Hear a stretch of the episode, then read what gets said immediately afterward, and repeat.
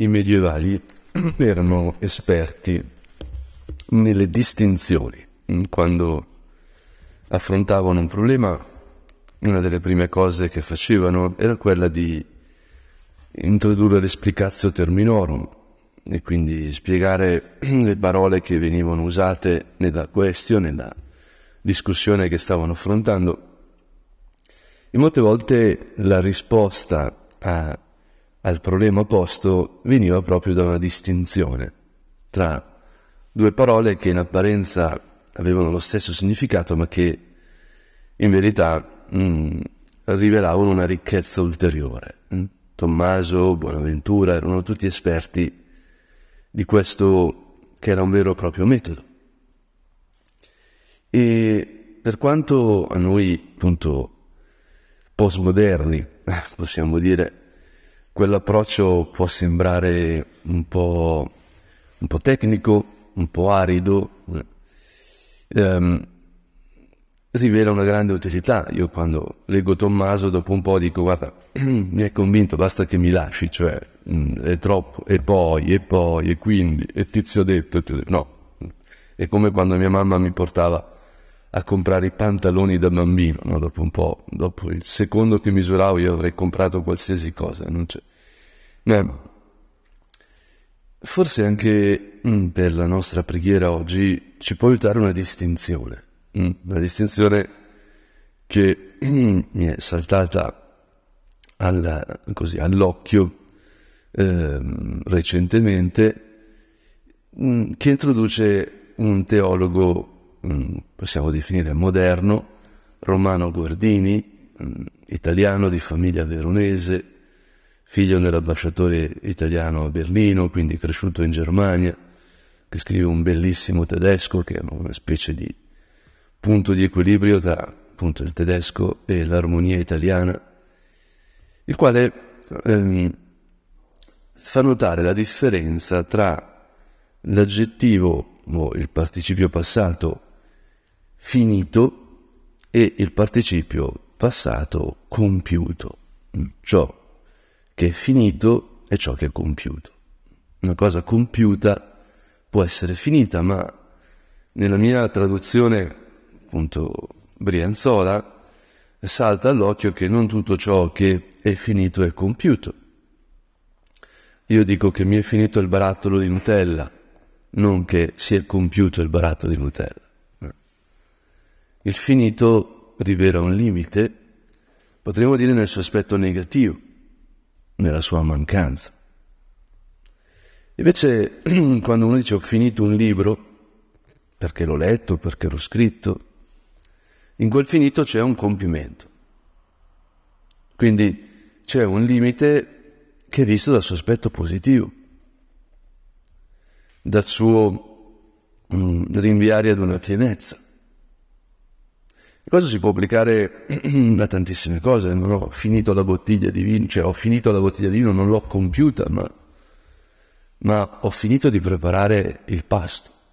Mm, mi, mi veniva in mente proprio questo nel fine settimana, no? io ho preparato la pasta ragù, ho finito di preparare la torta. È diverso quando la torta finisce perché la sto mangiando e non ce n'è più. E forse, in estrema sintesi, ancora andando più all'osso, il finito dice non ce n'è più, il compiuto dice c'è, c'è. E, e allora a me aiutava molto pensare che eh, nella mia orazione, partendo dalla Nutella, dalle torte, che è il mio approccio alla mistica, diciamo così, ehm, Gesù sulla croce ha detto tutto è compiuto. Tutto è compiuto, non tutto è finito. Mm? Andando al testo anche si può verificare perché Gesù ha detto tutto è compiuto. Mm?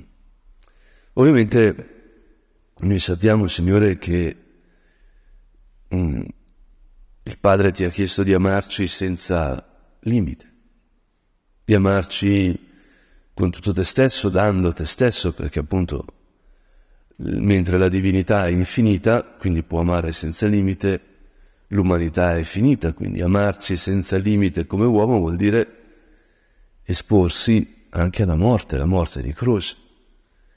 Quindi quel tutto è compiuto evidentemente è preghiera, è il figlio che dice al padre ho amato sino alla fine, compiendo come uomo la pienezza di questo amore, perché non c'era altro da dare. L'amore di Cristo per noi c'è. Mm. Ok, la vita umana di Cristo in apparenza non c'è più, di fatto non c'è più, Cristo veramente muore, non è un morto apparente. No? L'anima si separa dal corpo, Gesù è per tre giorni nel sepolcro. E qui però ecco che interviene anche un altro aspetto del tutto è compiuto. Non è che solo tu, Signore, hai compiuto quello che poi il comandamento, amare, amare fino alla fine, ma tu, Signore, dalla croce, proprio perché risorgi dentro quella morte, mh, hm, trasformi tutti finiti in compiuti. In un certo senso, nel, nel dire tutto è compiuto, Signore, tu stai riversando la tua vita infinita, il tuo amore infinito nel mondo, nelle nostre vite, nella storia. Per dire che ogni barattolo di Nutella finito, ogni amore che finisce, ogni vita che finisce, tutto ciò che è finito ma incompiuto in te, grazie al tuo cuore, per il sì di tua madre, diventa compiuto. Allora, Signore, non è che forse questo tutto è compiuto è il vero criterio interpretativo di tutto il Vangelo, di tutta la Bibbia. Non è che nella scrittura, nelle sacre scritture, noi non continuiamo a vedere altro che Dio che si offre all'uomo, l'uomo che sottoscrive l'alleanza con Dio e poi viene meno a quell'alleanza, non compie la sua parte dell'alleanza. E allora tu, Signore, compi, ti fai uomo per dire tutto è compiuto, quando noi non siamo stati capaci di farlo. A noi è finita la fedeltà, a noi è finito l'amore, a noi è finita la capacità di rispondere. E allora rispondi tu al posto nostro. È il grande scambio che dà Sant'Ireneo attraverso tutta la patristica. Dio si fa uomo per renderci divini, darci ciò che è suo, prendendo ciò che è nostro. Prendi il finito e ci dai il compiuto. Ma allora ecco che questo può diventare, anche se è un criterio di lettura della scrittura, può diventare anche un criterio di lettura della nostra vita. Un criterio per fare l'esame la sera, un criterio per fare orazione. Ecco, la sera provare a dire cosa sono tutte le cose che oggi mi sono finite. Mm? Mi è scappata la pazienza, mi è finita la pazienza. Mm? E mille altre cose tutti gli incontri col limite di quella giornata. E nel guardarli possiamo riabbracciarli insieme a Cristo in croce, perché la croce appunto è un grande abbraccio. Le braccia aperte di Cristo sono lì per rendere compiuto ciò che è meramente finito nella nostra vita e in noi. E allora consigliere che forse può diventare questa distinzione tra finito e compiuto, riletta alla luce del tutto e compiuto che Dio ha pronunciato sulla croce, può diventare, Signore, anche un modo di leggere la scrittura. In concreto il Vangelo di oggi. Marco, che stiamo leggendo, ci racconta nel capitolo quarto In quel tempo Gesù cominciò di nuovo a insegnare lungo il mare, che poi è il lago di Genezaret. Si riunì attorno a lui una folla enorme, tanto che egli, salito su una barca, si mise a sedere stando in mare, mentre tutta la folla era a terra lungo la riva. Un'immagine bellissima, bellissima, la spiaggia che diventa anfiteatro, la barca che diventa cattedra di Gesù, e lì ci sarà stato Pietro, quei pescatori che hanno seguito te, Signore, hanno lasciato tutto, le reti, le barche. E, e tu, Signore, insegni alle persone, al popolo che ti segue, molte cose con parabole. E dicevi loro nel tuo insegnamento, ascoltate, ecco, il seminatore uscì a seminare. E mentre seminava una parte cadde lungo la strada, vennero gli uccelli e la mangiarono. Un'altra parte cadde sul terreno sassoso dove non c'è molta terra e subito germogliò, perché il terreno non era profondo. Ma quando spuntò il sole fu bruciata e non avendo radici seccò. Un'altra parte cadde tra i rovi e i rovi crebbero, la soffocarono e non diede frutto. Altre parti caddero sul terreno buono e diedero frutto, spuntarono, crebbero e resero il 30, il 60 e il 100 per uno. E diceva, chi ha orecchi per ascoltare, ascolti. Ecco, Signore, eh, la conosciamo a memoria e ovviamente la prima interpretazione è morale, lo sappiamo. La prima lettura delle tue parole è sempre, Signore, istintivamente per noi è morale, ma è, è parte della tua pedagogia. Ecco, chi, chi seme vuoi essere tu? Quello che cade sulla strada. E la parola di Dio è un seme che viene messo nel nostro cuore. E se il nostro cuore è una strada, nel senso che non ha un luogo nascosto, non ha la casa, il nostro cuore può essere strada o casa. Mm? Ed è un po' strada e un po' casa. Mm? Ma quando è luogo di passaggio, luogo pubblico, non protetto, quando non ha intimità, come purtroppo oggi eh, la manipolazione cognitiva dei mezzi di comunicazione produce, eh, quando non c'è spazio interiore, ecco che qualsiasi seme qualsiasi parola, anche un ti amo che ti sta dicendo Dio, viene spazzato via, viene portato via dalla corrente. Non ha un posto dove rimanere, dove abitare, dove stare dentro di noi. E la lettura, questa lettura, è una lettura potente, valida, attuale. Una volta, quando nel mio primo periodo di Cilemontano, durato 12 anni, quando venivo in autobus eh, sulla Nomentana. Mi ricordo perfettamente una volta un ragazzo che diceva ad un altro mi si è rotto l'iPod, allora c'erano gli iPod, perché siamo quasi a vent'anni fa, e, e, adesso mi sento solo, non posso sopportare il silenzio, cioè senza musica nelle orecchie percepisco la mia solitudine. E ha colpito tantissimo quella, perché non aveva spazio interiore. Mm. io posso suonarmi la musica da solo nel mio cuore, posso ricordare, ed è bellissimo, ma perché c'è un luogo dentro di me che è casa e la libertà è proprio avere quella casa. Questo, appunto, la sfida seria nel mondo di oggi è quella di liberare le persone facendo crescere la loro vita interiore, non solo in senso spirituale, anche in senso proprio culturale, senso umano.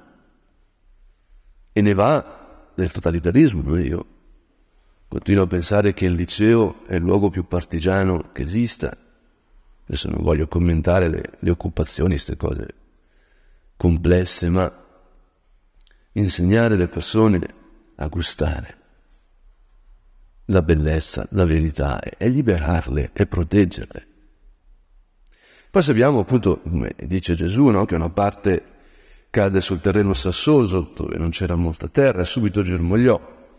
perché il terreno non era profondo, ma quando spuntò il sole fu bruciata e non avendo radici seccò, finisce, finisce subito. Questa pianta finisce subito, perché non ha dove mettere radici. E anche qui io a volte penso quante persone hanno la famiglia rotta, non hanno accesso a una paternità o una maternità eh, che possano essere terreno perché le radici mettano, mettano, vadano in profondità, cioè nelle radici. Ecco, le radici sono l'accesso di quello che ti permette di passare dal finito al compiuto. E, forse, Signore, la tua croce è proprio questo. Le radici della croce sono impregnate del sangue di Cristo. Quell'albero sterile, la croce sembra un albero ma è uno strumento di morte, non è l'albero della vita. Ma come se lui è illustrato a San Clemente in un modo mirabile, ecco che il sangue di Cristo fa fiorire la croce. E dentro c'è la vita dell'uomo, il lavoro dell'uomo, l'amore dell'uomo. E un'altra parte cade tra i rovi. I rovi crebbero, la soffocarono e non diede frutto. I rovi. Ecco le circostanze esterne. Qui c'è, c'è casa, c'è terra, anche terra sufficiente perché quel seme eh, spunti, ma poi attorno si toglie l'aria. Anche qui oggi viviamo in un mondo inquinato, non solo nel senso dell'aria, dell'acqua, ma nel senso delle relazioni. Non a caso parliamo di relazioni tossiche, traslando un termine, potremmo dire, biologico alla dimensione antropologica. E poi ecco invece alcuni cadono sul terreno buono e spuntare, recrebbero, debbero il 30, il 60, il 100 per uno. Io sempre ho visto questo come richiamo mm, a dare il 100. E quindi ho sempre tirato nella mia lettura verso l'ultima mm, possibilità. Invece, rileggendo la parabola alla luce della distinzione tra finito e compiuto, mi sembra che tu Gesù stai mettendo la differenza proprio fra le prime, prime tre possibilità, i rovi, il terreno sassoso e il non avere radici, eh? e invece la strada, queste tre possibilità. Mm?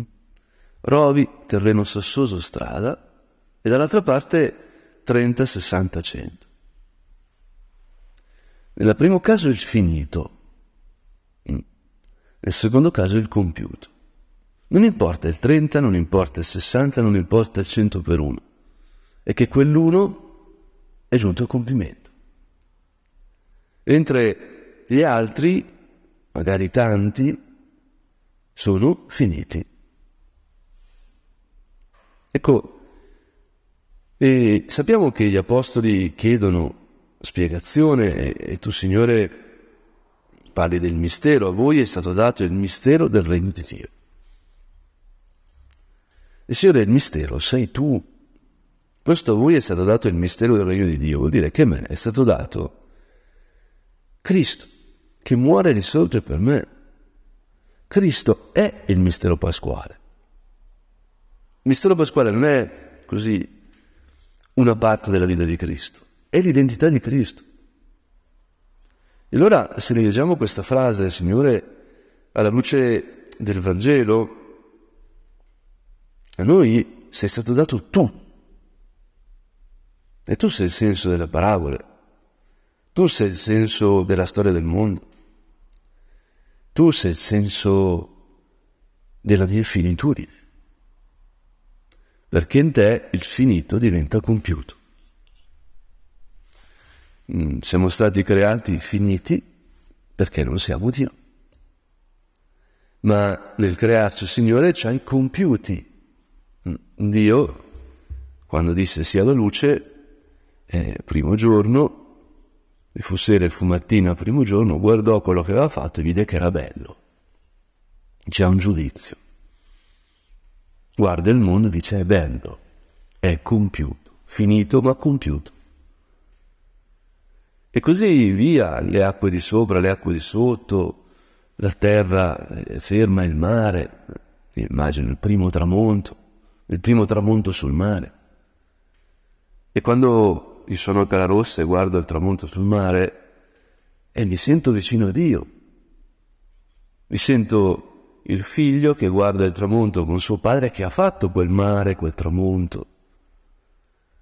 E quando mi si commuove il cuore di fronte a quella bellezza, penso, tutto è compiuto. Ogni tanto il cellulare mi, mi presenta collezioni di foto che ho fatto che grazie all'intelligenza artificiale riesce a organizzare tematicamente. Quindi ieri mi ha proposto una serie di 12 tramonti presi in posti diversi, alcuni appunto a Calarossa, altri a Pamplona, altri a Cantù, e il titolo era The Magic Moment, il momento magico. Momento magico. Che bah. Mm? Però nel vederli, appunto, io ringraziavo te, Signore, perché mi veniva di dire com'è bello. Appunto, tutto è compiuto.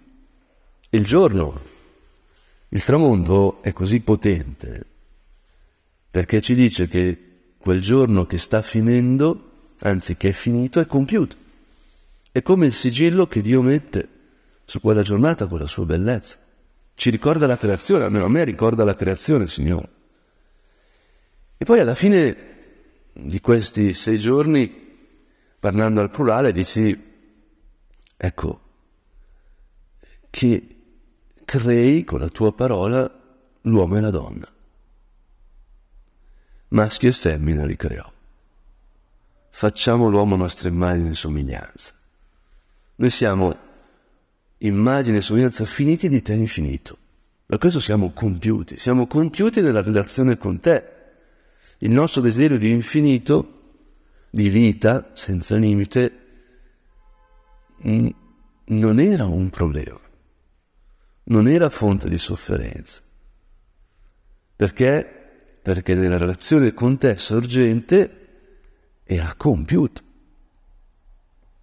E dopo aver creato l'uomo e la donna, tu guardi il mondo ancora, tutto quello che hai fatto e dici non solo è bello, ma è molto bello. C'è un cambio qualitativo nel mondo per la creazione dell'uomo e della donna. La nostra finitezza, proprio perché è immagine e somiglianza di Dio, quindi è relazione con Dio, infinito sorgente, trasforma il mondo. Noi siamo, con la nostra finitudine, via di accesso dell'infinito dentro la storia. E questa anche è la vocazione laicale, in modo specifico. Noi portiamo dentro le viscere del lavoro, della vita quotidiana, delle relazioni familiari, sociali, portiamo la sorgente divina. Non perché siamo bravi, non perché siamo infiniti, siamo finiti, ma compiuti. E allora, ecco Signore, a noi è stato dato il mistero del regno. E tu finisci spiegando, non capite questa parabola e come potete comprendere tutte le parabole? Bellissimo, questa parabola diventa paradigma delle parabole. Cosa sta facendo Cristo raccontando le parabole? Di cosa sta parlando? Il seminatore semina la parola. Ecco, per capire questa parabola devi partire dal fatto che il seme è la parola. E questo seme è una parola onnipotente. E quindi arriviamo a quel tutto il compiuto. E allora, giunti quasi alla fine della nostra orazione, insieme possiamo domandarci, ma io che ruolo do al tutto e compiuto pronunciato da te, Signore, sulla croce, nella mia vita? Che spazio do al tutto e compiuto che nella messa vivremo, rivivremo ancora con tutta la sua onnipotenza? di fronte al finire, ai diversi finire nella mia giornata, nella mia fedeltà, nella mia storia, nei miei rapporti. Tutto è compiuto, questa parola mm, trasforma illimitato in compiuto perché lo mette in relazione con l'infinito. La croce è sorgente, il tuo cuore è trafitto, ci irrora con sangue e acqua. E quel pezzo di legno che ha dato la morte diventa albero della vita. Mm? Ed è vero che questa parola può cadere sulla strada e viene Satana e la porta via. Ecco, quel tutto compiuto Satana ce lo fa dimenticare. Questo è il problema. Questa è la lotta. Quante cose sentiamo, quanto rumore e non ci afferriamo al tutto compiuto e non ci abbracciamo alla croce. Mm. E poi, ecco, la parola che vi cade sul terreno sassoso è quando l'accogliamo con gioia anche, ma non c'è radice, sono incostanti e al sopraggiungere di qualche tribolazione o persecuzione a causa della parola potremmo dire rimaniamo nel finito. Non ci afferriamo al tutto compiuto. Anche perché, Signore, Pietro, Giacomo, Giovanni che ti ascoltano sono all'inizio. Siamo al capitolo quarto di Marco, sono stati da poco chiamati, hanno lasciato tutto, ma non ti stanno seguendo, non hanno visto ancora come noi la tua morte e la tua risurrezione. Non hanno gustato nella loro bocca il tutto compiuto dell'Eucarestia. E altri sono quelli seminati tra i rovi. Questi sono costoro che hanno ascoltato la parola ma sopraggiungono le preoccupazioni del mondo e la seduzione della ricchezza e tutte le altre passioni che soffocano la parola.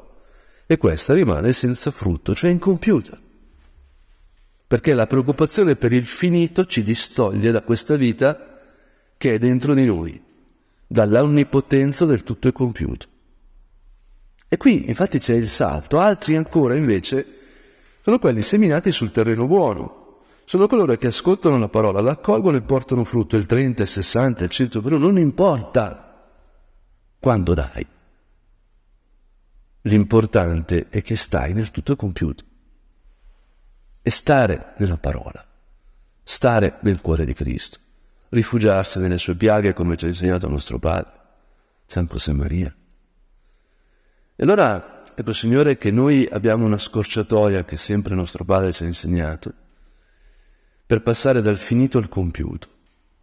Anche se noi ci dimentichiamo, Signore, tua madre non si dimentica.